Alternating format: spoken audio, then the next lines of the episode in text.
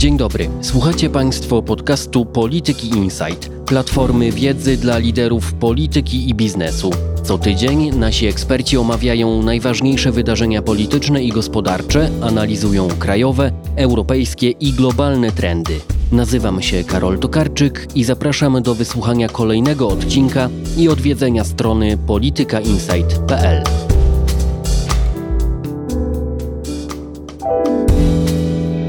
porozmawiamy o tym, czy i jak przedwyborcze gospodarcze postulaty ugrupowań, które mają największe szanse na utworzenie nowego rządu, utrzymają się w obliczu sytuacji gospodarczej, a podobne ćwiczenie postaramy się wykonać w stosunku do relacji Polski z Unią Europejską. I oba te tematy się też ze sobą ściśle łączą.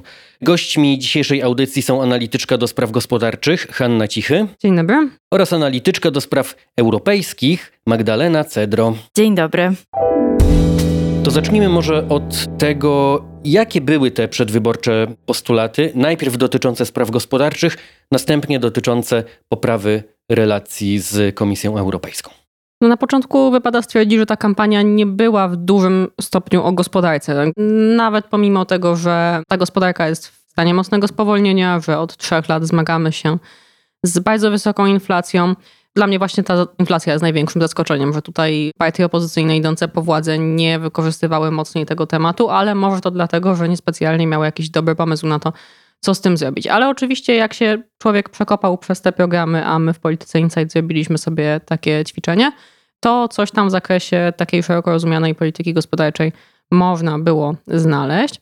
Tylko niestety to jest takie trochę wewnętrznie sprzeczne wewnątrz tej koalicji, która utworzy rząd przyszły, a po drugie jednak dosyć trudne do zrealizowania naraz. Wszystkie partie bardzo chętnie obiecywały, że będą większe wydatki na różne, często też ważne i potrzebne cele.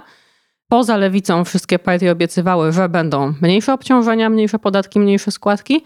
No i tego się nie da pogodzić, zwłaszcza jak się jednak przychodzi do rządzenia pod koniec grudnia z ustawą budżetową, która zakłada deficyt finansów publicznych na poziomie 4,5% PKB, no i taką realistyczną wizję wejścia w jakąś procedurę nadmiernego zadłużenia unijną. Też tak myślałem o tej inflacji, bo też byłem tym zadziwiony, ale być może wytłumaczeniem tego, że nie był to jeden z głównych tematów kampanii, jest to, że ten szczyt przypadał na końcówkę zeszłego roku i styczeń, luty tego roku. No a potem ta inflacja jednak spadała i mimo, że była wciąż, czy jest wciąż wysoka, z punktu widzenia takiej psychologii wyborcy sprawa powoli, ale jednak ma się ku lepszemu. W jakim tempie ta inflacja wróci do celu, to już jest pewnie rozmowa na inną audycję. Jeżeli chodzi o te europejskie wątki, czego mogliśmy i możemy oczekiwać od przyszłego rządu? Partie, które wejdą w jego skład, obiecywały zgodnie, że priorytetem jest poprawa relacji, poprawa pozycji Polski w Unii Europejskiej, a żeby to zrobić, trzeba odblokować fundusze europejskie. To oczywiście wiąże się z postulatami gospodarczymi. Wszystkie partie o tym mówiły, krytykowały PiS za to, w jakim miejscu Polska obecnie się znajduje, natomiast brakowało trochę konkretów, jak to zrobić. Teraz w zasadzie nadejdzie taki czas, żeby nakreślić taką mapę drogową i po wczorajszym spotkaniu zarządu Platformy wiemy nieco więcej. Tusk pojedzie w przyszłym tygodniu do Brukseli, nieoficjalnie jako premier. No i później Platforma czy nowy rząd zaproponuje ustawę, która ma otworzyć drogę do pieniędzy z Krajowego Planu Odbudowy. I to jest bardzo ważne, bo zarówno przyszłoroczny budżet spina się tylko przy założeniu, że te fundusze unijne otrzymamy, bo bardzo dużo planów, które są zapisane w budżecie, jest tam wprost napisane, że to są rzeczy, które będą finansowane z Krajowego Planu Odbudowy, ale też te założenia, które są w polskim KPO, nie sądzę, żeby nowy rząd zamierzał jakoś bardzo istotnie to KPO zmieniać są spójne z tym, co proponują partie, bo to są po prostu takie, no często nieduże, zdroworozsądkowe rzeczy, które są potrzebne, czyli na przykład więcej miejsc w żłobkach do finansowania programu Maluch Plus jest przeniesione do KPO. Zresztą programu Maluch Plus, który jest bezpośrednim spadkobiercą programu Maluch prowadzonego przez poprzedni rząd Platformy i PSL-u. To jest transformacja klimatyczna w takim bardzo szerokim rozumieniu od OZE poprzez sieci dystrybucyjne, aż do termomodernizacji i gospodarstw domowych i obiektów użyteczności publicznej. To są takie, powiedzmy, stosunkowo nisko wiszące owoce. To są rzeczy, na które wszystkie partie, które będą tworzyć nowy rząd, mogą się zgodzić, które będą mieć zewnętrzne finansowanie w postaci Unii Europejskiej, no i które będą popychać jakoś i tą gospodarkę, i taką jakość życia odczuwaną przez obywateli do przodu. A to jest super ciekawy wątek, o którym też mówisz, bo w podcaście Energia do Zmiany, wydaje mi się tydzień lub dwa tygodnie temu, Dominik Brodacki rozmawiał z którymś z byłych pełnomocników rządu do spraw czystego powietrza i on tam postawił taką tezę, że transformacja energetyczna Polski będzie prawdopodobnie tylko wtedy niekontrowersyjna i nie będzie przedmiotem sporu politycznego, jeżeli politycy ubiorą ją w coś, co można byłoby jakoś ogólnie nazwać poprawą efektywności energetycznej i oszczędzaniem pieniędzy. Natomiast im więcej będzie mowy o ratowaniu środowiska naturalnego, tym bardziej ten program i ta termomodernizacja i poprawa efektywności może stać się zakładnikiem debaty politycznej. Trudno jest upolitycznić temat ocieplania, te korzyści ekonomiczne dla osoby wykorzystującej dany budynek, czy jest to rodzina, czy jest to samorząd, jeżeli mówimy o budynkach typu szkoła czy urząd są oczywiste. Każdy z nas ma pewnie takie doświadczenie siedzenia przy jakimś nieszczelnym oknie zimą i jak stamtąd ciągnie i to jest bardzo nieprzyjemne. No a ten efekt y, środowiskowy, klimatyczny duży jest tutaj zupełnie przy okazji. W KPO są też oczywiście rzeczy kontrowersyjne z zakresu transformacji klimatycznej, na przykład jakieś rozwiązania, które mają na celu ograniczenie użytkowania samochodów spalinowych, ograniczenie użytkowania samochodów w miastach, no i to będzie pewnie trochę trudniejsze do łyknięcia, no ale z drugiej strony, jeżeli się odblokuje te środki i kupi jeszcze przed wyborami samorządowymi, a przynajmniej rozpisze przed wyborami samorządowymi przetarg na x nowych autobusów, no to też nic złego się nie stanie. Pytanie oczywiście, czy nowy rząd zdąży odblokować te środki do wyborów samorządowych. To jest właśnie bardzo duże pytanie, kiedy te środki zostaną odblokowane i w jaki sposób. Wiemy, że istnieją bardzo twarde zobowiązania prawne wpisane w KPO i o ile poprzedni rząd chwalił się, że spełnił wszystkie w zasadzie warunki potrzebne do tego, żeby popłynęła do Polski ta pierwsza transza z Krajowego Planu Odbudowy, ona opiewa na 4,2 miliarda euro, to nie udało się spełnić dwóch warunków związanych z praworządnością. Aby te warunki spełnić, potrzebna będzie ustawa, coś na kształt rozwiązań, które prezydent Duda wysłał do Trybunału Konstytucyjnego. Tamta ustawa była uzgodniona z Brukselą i Komisja Europejska deklarowała, że zgodzi się wypłacić pieniądze, jeżeli wejdzie w życie. Pytanie, co zaproponuje nowy obóz rządzący i czy w jakikolwiek sposób będzie w stanie się porozumieć z prezydentem Dudą. Jeżeli nie będzie w stanie się porozumieć z prezydentem Dudą, Pewnie w jakimś tam momencie Bruksela będzie gotowa usiąść do stołu i rozmawiać o jakichś innych, miękkich, około ustawowych rozwiązaniach typu wymiana prezesów sądów, wstrzymanie postępowań dyscyplinarnych wobec sędziów, ale to wszystko zajmie dużo czasu i będzie prawdopodobnie jeszcze ten okres oczekiwania na środki z KPO wydłużać. A nie licząc tego KPO, o którym pewnie jeszcze porozmawiamy, to w jakiej sytuacji gospodarczej będzie nowa administracja? To nie będzie łatwa sytuacja. Mamy gospodarkę, która jest w stanie stagnacji, czy też nawet stagflacji. Ten wzrost gospodarczy według naszych prognoz w przyszłym roku będzie, ale on będzie taki dosyć mizerny, poniżej 1%. Mamy wciąż jednak bardzo wysoką inflację. No i to jest trochę pytanie do jakichś socjologów, to o czym ty mówiłeś, że inflacja już wynosi 8%, a nie 18% i jest lepiej. Tylko pytanie, czy z punktu widzenia obywatela, który widzi, że ta marchewka cały czas jest droższa, to czy to robi różnicę dużą, czy ona jest droższa o 8% czy 18%. To cały czas przyrasta i przyrasta od coraz większej bazy, więc to jest niewątpliwie dalej problem. No i ten budżet na przyszły rok jest budżetem trudnym. Nie będę powtarzać tych takich spinów politycznych, że jakaś dziura Morawieckiego, niestabilna sytuacja, natomiast jest ona trudna poprzedni rząd, przygotowując budżet, no ale musiał ten budżet przygotować, bo takie są po prostu terminy wynikające z ustawy, z konstytucji, z procedury budżetowej, zapchał ten budżet pod korek, mówiąc kolokwialnie, przede wszystkim waloryzacją 800+, która wejdzie w życie od stycznia, po drugie gigantycznymi wydatkami zbrojeniowymi, które wyniosą 4,2% PKB w przyszłym roku, czyli można by powiedzieć, że prawie cały nasz deficyt przyszłoroczny, no to są te wydatki zbrojeniowe obronne. to nie jest coś, z czego nowy rząd będzie mógł lekką ręką zrezygnować, no bo niestety ta optyka polityczna będzie jaka będzie. No i też obiektywnie trudno krytykować wydatki na obronę, kiedy za granicą ma się wojnę. Diabeł tkwi w szczegółach, jak zwykle, no bo pytanie, czy to musi rosnąć w tempie dwukrotnym rok do roku, czy my efektywnie wykorzystujemy te pieniądze, jeżeli wydajemy je tak szybko, czy faktycznie uda się te wszystkie zaplanowane wydatki zrealizować, bo tu jednak też występują pewne ograniczenia podażowe. No ten światowy rynek uzbrojenia nie jest nieskończony, a jest na nim w tej chwili duża konkurencja ze strony nabywców. Każdy by chciał coś kupić. Ja się też nie zdziwię, jak na koniec roku się okaże, że tych wydatków zrealizowaliśmy mniej niż te 4,2%, bo po prostu nie było co kupić za te pieniądze, albo nie zdążyliśmy tego zrobić. Natomiast jest jeszcze kwestia czasu. Jeżeli będzie tak, jak w tej chwili nam się wydaje, czyli że poprzednia ekipa będzie opóźniać przejęcie władzy przez nowy rząd, to ten nowy rząd dostaniemy gdzieś w połowie grudnia. I to oznacza, że nowy Sejm i nowy rząd mają 6 tygodni na przejście całej procedury budżetowej, wniesienie budżetu do Sejmu, przejście przez Sejm, Senat i ewentualnie z powrotem znowu Sejm i przesłanie go prezydentowi do podpisu. Zwykle taka procedura budżetowa zabiera od 10 do 12 tygodni mamy mało czasu, a pewnie jednak też rząd będzie chciał coś zrobić z tym budżetem, coś tam pozmieniać, żeby pokazać, że to jest ich, nawet w takiej warstwie symbolicznej. Ja tutaj się bardziej spodziewam takich symbolicznych kroków typu 2 miliardy mniej dla TVP, jakieś 500 milionów mniej dla jakiegoś funduszu patriotycznego, który finansuje Bąkiewicza albo coś w tym stylu. Takie rzeczy emocjonalne, natomiast w skali wydatków budżetowych, no to, to będą takie bardzo kosmetyczne zmiany. To jest też bardzo ciekawa kwestia związana z ustawą budżetową i to, co tam można dorzucić. Na pewno będzie to bardzo kuszące, ponieważ to jest jedyna ustawa, której prezydent nie może zawetować. Już się pojawiają takie głosy, żeby tam wpisać rzeczy, które niekoniecznie są związane z budżetem. A które na przykład pomogą nam odblokować KPO, czyli te związane właśnie z kamieniami milowymi dotyczącymi praworządności i poprawy niezawisłości sądów. Podobną grę grają od czasu do czasu Amerykanie. Tam też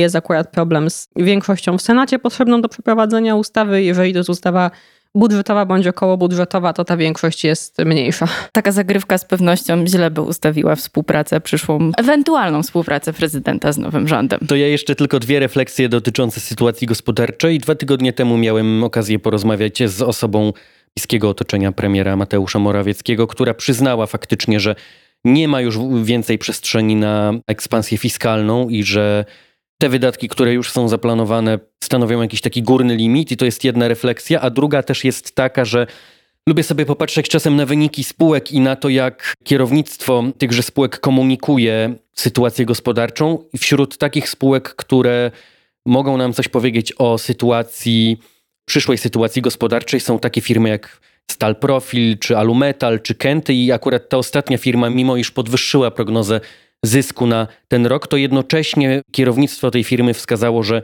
w czwartym kwartale i w kolejnych spodziewa się dalszego spowolnienia i dalszego pogorszenia koniunktury. Ta historia jest trochę bardziej skomplikowana, bo oglądasz tylko jeden jej wycinek. Według naszych prognoz w przyszłym roku zmienia się praktycznie o 180 stopni struktura tego wzrostu gospodarczego. Ile w tym roku wszystko dobre, co się działo w gospodarce, to są jakieś inwestycje, głównie inwestycje firm to w przyszłym roku wracamy do tego modelu, który znamy od dawna, który w dłuższym okresie czasu niekoniecznie jest dobry, czyli że PKB jest ciągnięte przez konsumpcję, wracają nam realne wzrosty konsumpcji, dlatego że inflacja spowalnia, dlatego że będzie duża podwyżka płacy minimalnej wynikająca z wymogów ustawowych, że płace realne doganiają inflację, więc konsumpcja wraca. Konsumenci też czują się lepiej, bo się po prostu przyzwyczaili do, do tej całej niepewności i niefajnej sytuacji.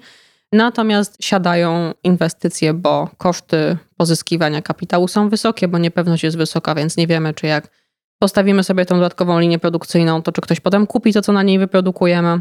Więc stąd też pewnie te komunikaty spółkowe.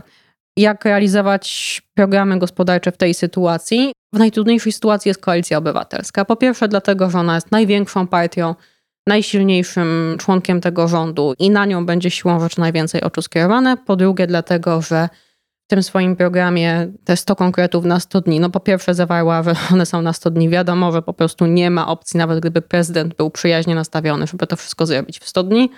Po drugie, te konkrety są takie trochę jak zupa pomidorowa, tam jest coś, co ma smakować każdemu.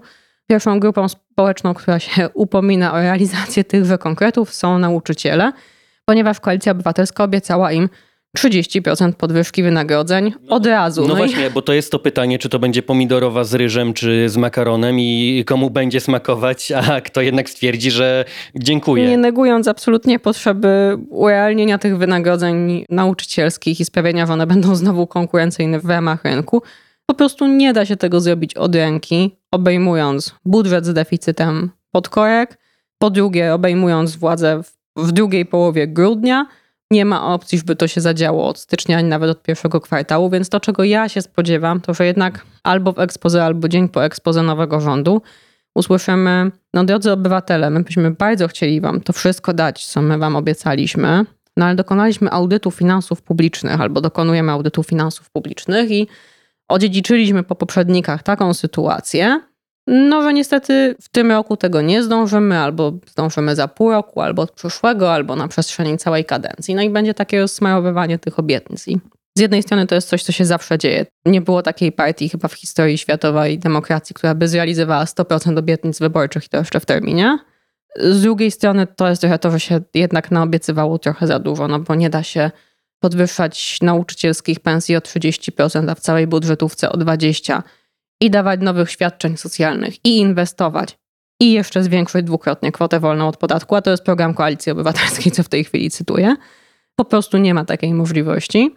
W ten sposób trochę ten nowy rząd zastawił sam na siebie pułapki, bo nie będzie mógł się wykazać sprawczością.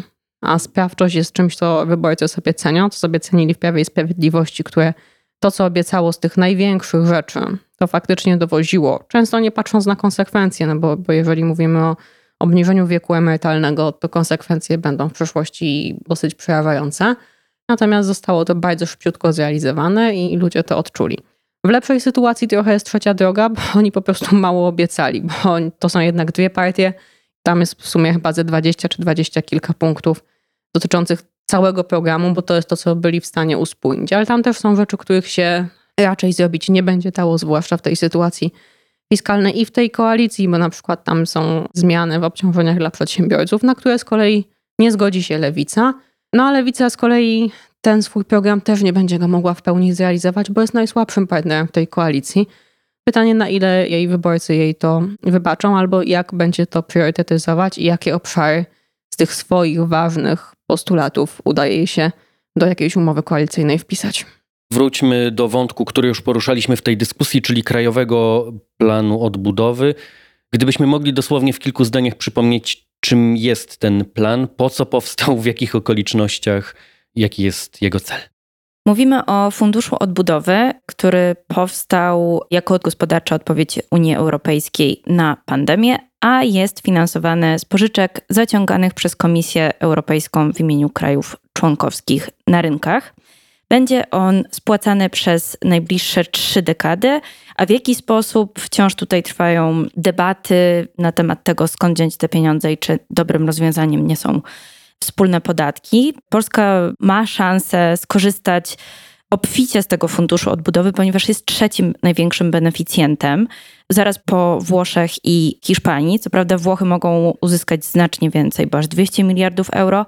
Polska może maksymalnie ściągnąć 60 miliardów euro i na tyle opiewa nowy, zaktualizowany przez rząd Mateusza Morawieckiego plan, który został wysłany do Brukseli 4 września i to jest być może ten moment na to, żeby właśnie zaktualizować naszą wiedzę dotyczącą Krajowego Planu Odbudowy, bo on się troszeczkę zmienił. Trochę tych pieniędzy przybyło. Rząd Morawieckiego zdecydował się zawnioskować o całą pulę pożyczek. Wcześniej to było 12 miliardów euro, natomiast teraz rząd poprosił o 23 miliardy euro więcej. Dostaniemy dodatkowo 3 miliardy euro bezwzwrotnego wsparcia w ramach takiego instrumentu nowego Repower EU, który Polska będzie musiała przeznaczyć na transformację energetyczną. Natomiast zmniejszyła się wskutek takiego zaktualizowanego klucza przyznawania tej bezzwrotnej pomocy, no zmniejszyła się ta pula grantów dla Polski. Zamiast 24 miliardów są 22,5 miliarda. Łącznie daje prawie 60 miliardów euro. No i to jest wielkie pytanie, czy do 2026 roku Polska zdąży wydać te pieniądze. To będzie oczywiście też zależało od nowego rządu, tego jak szybko zakończy ten spór o praworządność i czy uda się przejść przez te trudności, które mogą być związane z Pałacem Prezydenckim i prezydentem. Nie tylko kwestie praworządności stoją na drodze, to jest bardzo dużo znaków zapytania potencjalnych RAW. Są tam wpisane bardzo duże projekty, takie jak projekty kolejowe, energetyka wiatrowa na morzu, reforma szpitali i to wszystko PFR obiecywał, że będzie finansował te projekty. Jak do tej pory udało się PFR-owi ogłosić konkursy na 4 miliardy euro złotych, czyli niecały miliard euro. To jest kropla w morzu potrzeb. Ja to rozumiem inaczej. Według tych informacji, które PFR przekazywał gdzieś na początku października, to około 4 czy 5 miliardów złotych zostało wydanych, wypłaconych. Natomiast PFR już nie ma przestrzeni na finansowanie tego bez tych unijnych środków, bo niby na koncie ma jeszcze ze 20 miliardów. To są pieniądze, które przyszły ze zwrotu subwencji, ale jednocześnie zaczynają zapadać obligacje, które PFR wyemitował w okresie pandemii. No i po prostu to jest taki problem płynnościowy. Jeżeli nie będzie tych pieniędzy z Unii, no to ktoś musi te obligacje spłacić albo PFR, albo Skarb Państwa. A Skarb Państwa ma własne problemy z płynnością, więc najlepiej byłoby oczywiście te pieniądze uzyskać. No i tak jak Magda powiedziała na początku, że Polska będzie trzecim największym beneficjentem, mogła być trzecim największym beneficjentem bo to mleko się w dużym stopniu już wylało. Nawet jak spojrzymy na tą aktualizację programu przesłaną we wrześniu, to widzimy, że ona jest dużo mniej ambitna i to nie tylko wynika z tego, że trochę się zmieniła alokacja, jest trochę więcej pieniędzy na transformację energetyczną niż było oryginalnie, ale właśnie, że rząd wie, że tego wszystkiego nie da się zrealizować w te niecałe trzy lata, które zostały. Więc na przykład reforma zagospodarowania przestrzennego, która w oryginalnym KPO miała objąć 100% powierzchni kraju, obejmie 50%. I takich smutnych, małych racjonalizacji jest dużo, dużo więcej w tym KPO. Ale dodam, że nie tylko my jesteśmy, oczywiście Polska jest najbardziej w tyle, jeżeli chodzi o realizację planu odbudowy, natomiast innym krajom też nie idzie tak dobrze, więc pytanie, czy Komisja Europejska potraktuje ten 2026 rok bardzo surowo, czy nie będzie jednak prób jakiegoś właśnie wydłużania. N plus dwa. To akurat w grę nie wchodzi, no ale na przykład, nie wiem, nie będzie musiała być łopata wbita w ziemię, tylko podpisana jakaś wstępna umowa i to wystarczy na to, żeby te pieniądze zagospodarować. Wiele krajów będzie w podobnej sytuacji, w związku z czym Komisja Europejska będzie szukała możliwości, żeby przedłużyć te projekty. I tak i nie, no bo oczywiście część tych projektów to są projekty długoterminowe, kolej dużych prędkości, inwestycje w sieci dystrybucji. Natomiast są różne rzeczy, które mogliśmy mieć przez te dwa lata i ich nie mamy. Mogliśmy mieć z termomodernizowanych x budynków, mogliśmy mieć y miejsc w żłobkach więcej.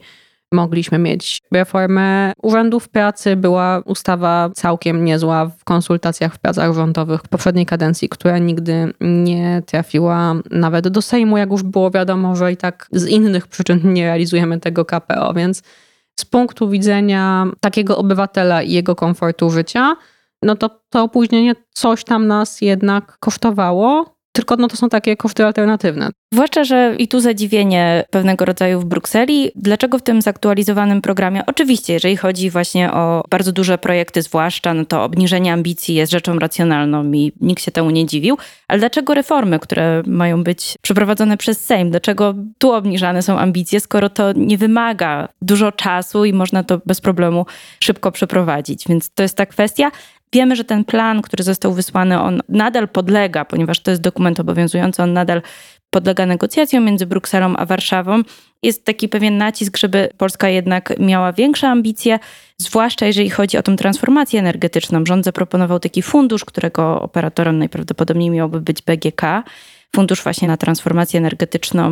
Ten fundusz miałby dysponować 17 miliardami euro. No i tutaj jest właśnie pytanie, co ten fundusz ma osiągnąć i co ma zrobić, więc to też jest jakby takie wyzwanie dla kolejnego rządu, żeby to sprawnie i szybko dobrze wymyślić. Ale mam też takie wrażenie, że bardzo dużo mówimy, czy myślimy też o Krajowym Planie Odbudowy, a relatywnie mniej uwagi poświęcamy temu, nazwałbym to, zwykłemu finansowaniu Unii Europejskiej, czyli funduszom spójności. Rząd Prawa i Sprawiedliwości tak daleko zabrnął w tym konflikcie o praworządność, że Komisja Europejska postanowiła także zablokować środki z polityki spójności. Znaczy, częściowo rząd ma do nich dostęp, ponieważ dostał 2 miliardy euro zaliczek na te projekty, więc to nie jest tak, że Polska jest absolutnie odcięta od tych środków. Natomiast to są chyba środki, które relatywnie najłatwiej będzie odblokować bo Komisja Europejska nigdy oficjalnie nie powiedziała, że ma to związek z niezawisłością sądownictwa i że trzeba zrealizować te kamienie milowe wskazane w Krajowym Planie Odbudowy. Oczywiście takie było założenie. Nie można udostępnić Polsce pieniędzy, jeżeli ta ma problemy z praworządnością i nie spełnia tych warunków wskazanych w KPO. Wydaje mi się, że nowy rząd łatwo jakąś deklaracją polityczną będzie mógł te kwestie załatwić i te środki do Polski bardzo szybko mogą popłynąć. Polska była do tej pory w całej historii swojego uczestnictwa w Unii Europejskiej jednym z liderów absorpcji unijnych funduszy. Faktycznie szło bardzo sprawnie. No i nawet jeżeli było kilka jakichś takich top, które pamiętamy, typu jakieś schody prowadzące donikąd albo gigantyczny basen miejski, w którym nie ma kto pływać, bo to miasto jest za małe na tą skalę inwestycji. To oczywiście się zdarza, natomiast w skali ogólnie unijnej, nie wiem czy Magda się ze mną zgodzi, no szło nam to bardzo dobrze.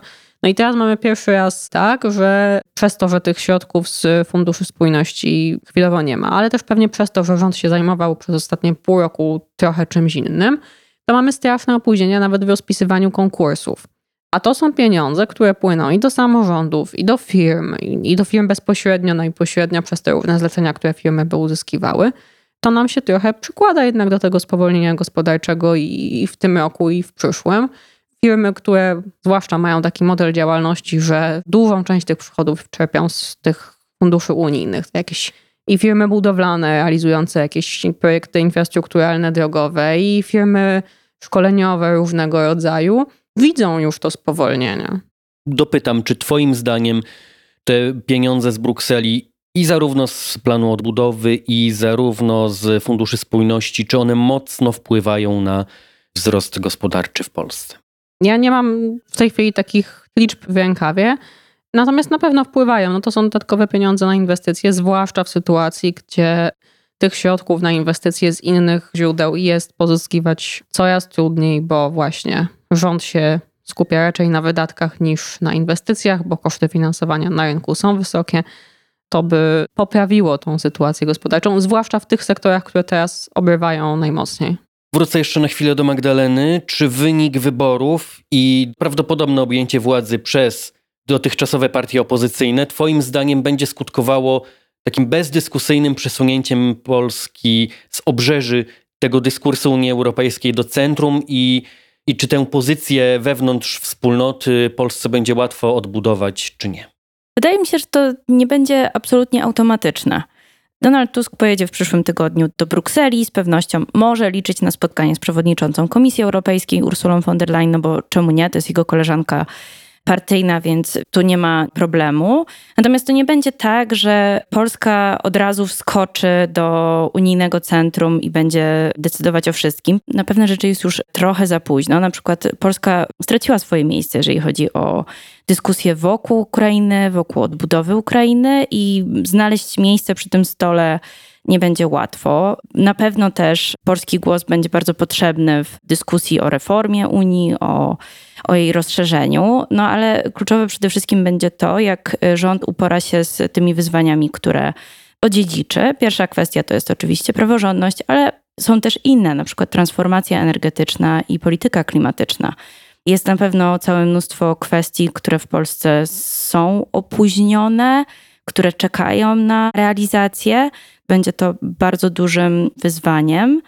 Liczy się dobra wola, liczy się to, że zmieni się w ogóle sposób, w jaki polski rząd mówi o Unii, w jaki ją traktuje. Inna kwestia to na pewno wzrośnie zainteresowanie obecnego rządu, by brać udział i by być aktywnym przy tym unijnym stole, no bo polityka unijna stała się zakładnikiem krajowej polityki, to nie tylko na czas kampanii wyborczej.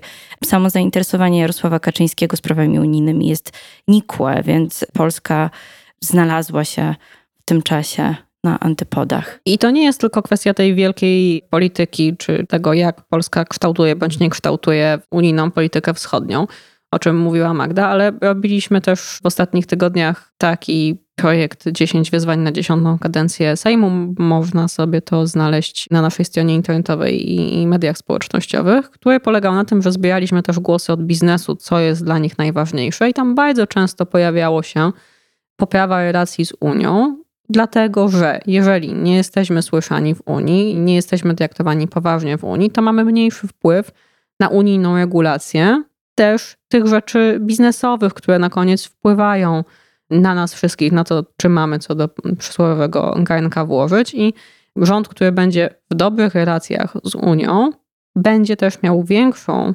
możliwość kształtowania tej polityki gospodarczej unijnej. To jest też bardzo ważne, bo Unia nie jest jakimś zewnętrznym organizmem, tylko Unia to my.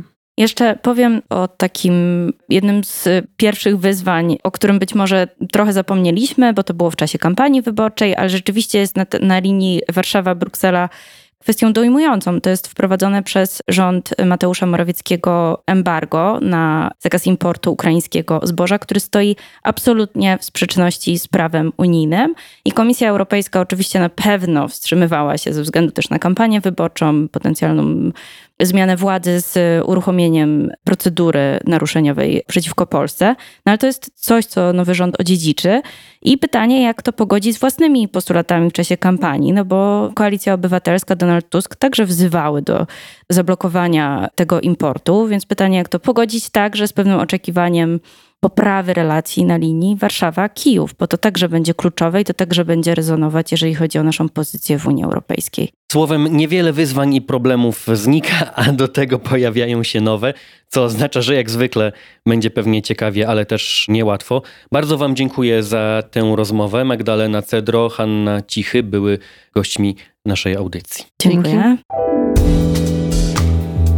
Na dziś to wszystko. Zapraszam w przyszłym tygodniu na kolejny odcinek podcastu Polityki Insight. Słuchajcie również naszych innych audycji. Znajdziecie nas na SoundCloudzie, Spotify, w iTunes, Google Podcast i w aplikacji Radia Tok FM. Słuchajcie, obserwujcie i komentujcie. Do usłyszenia.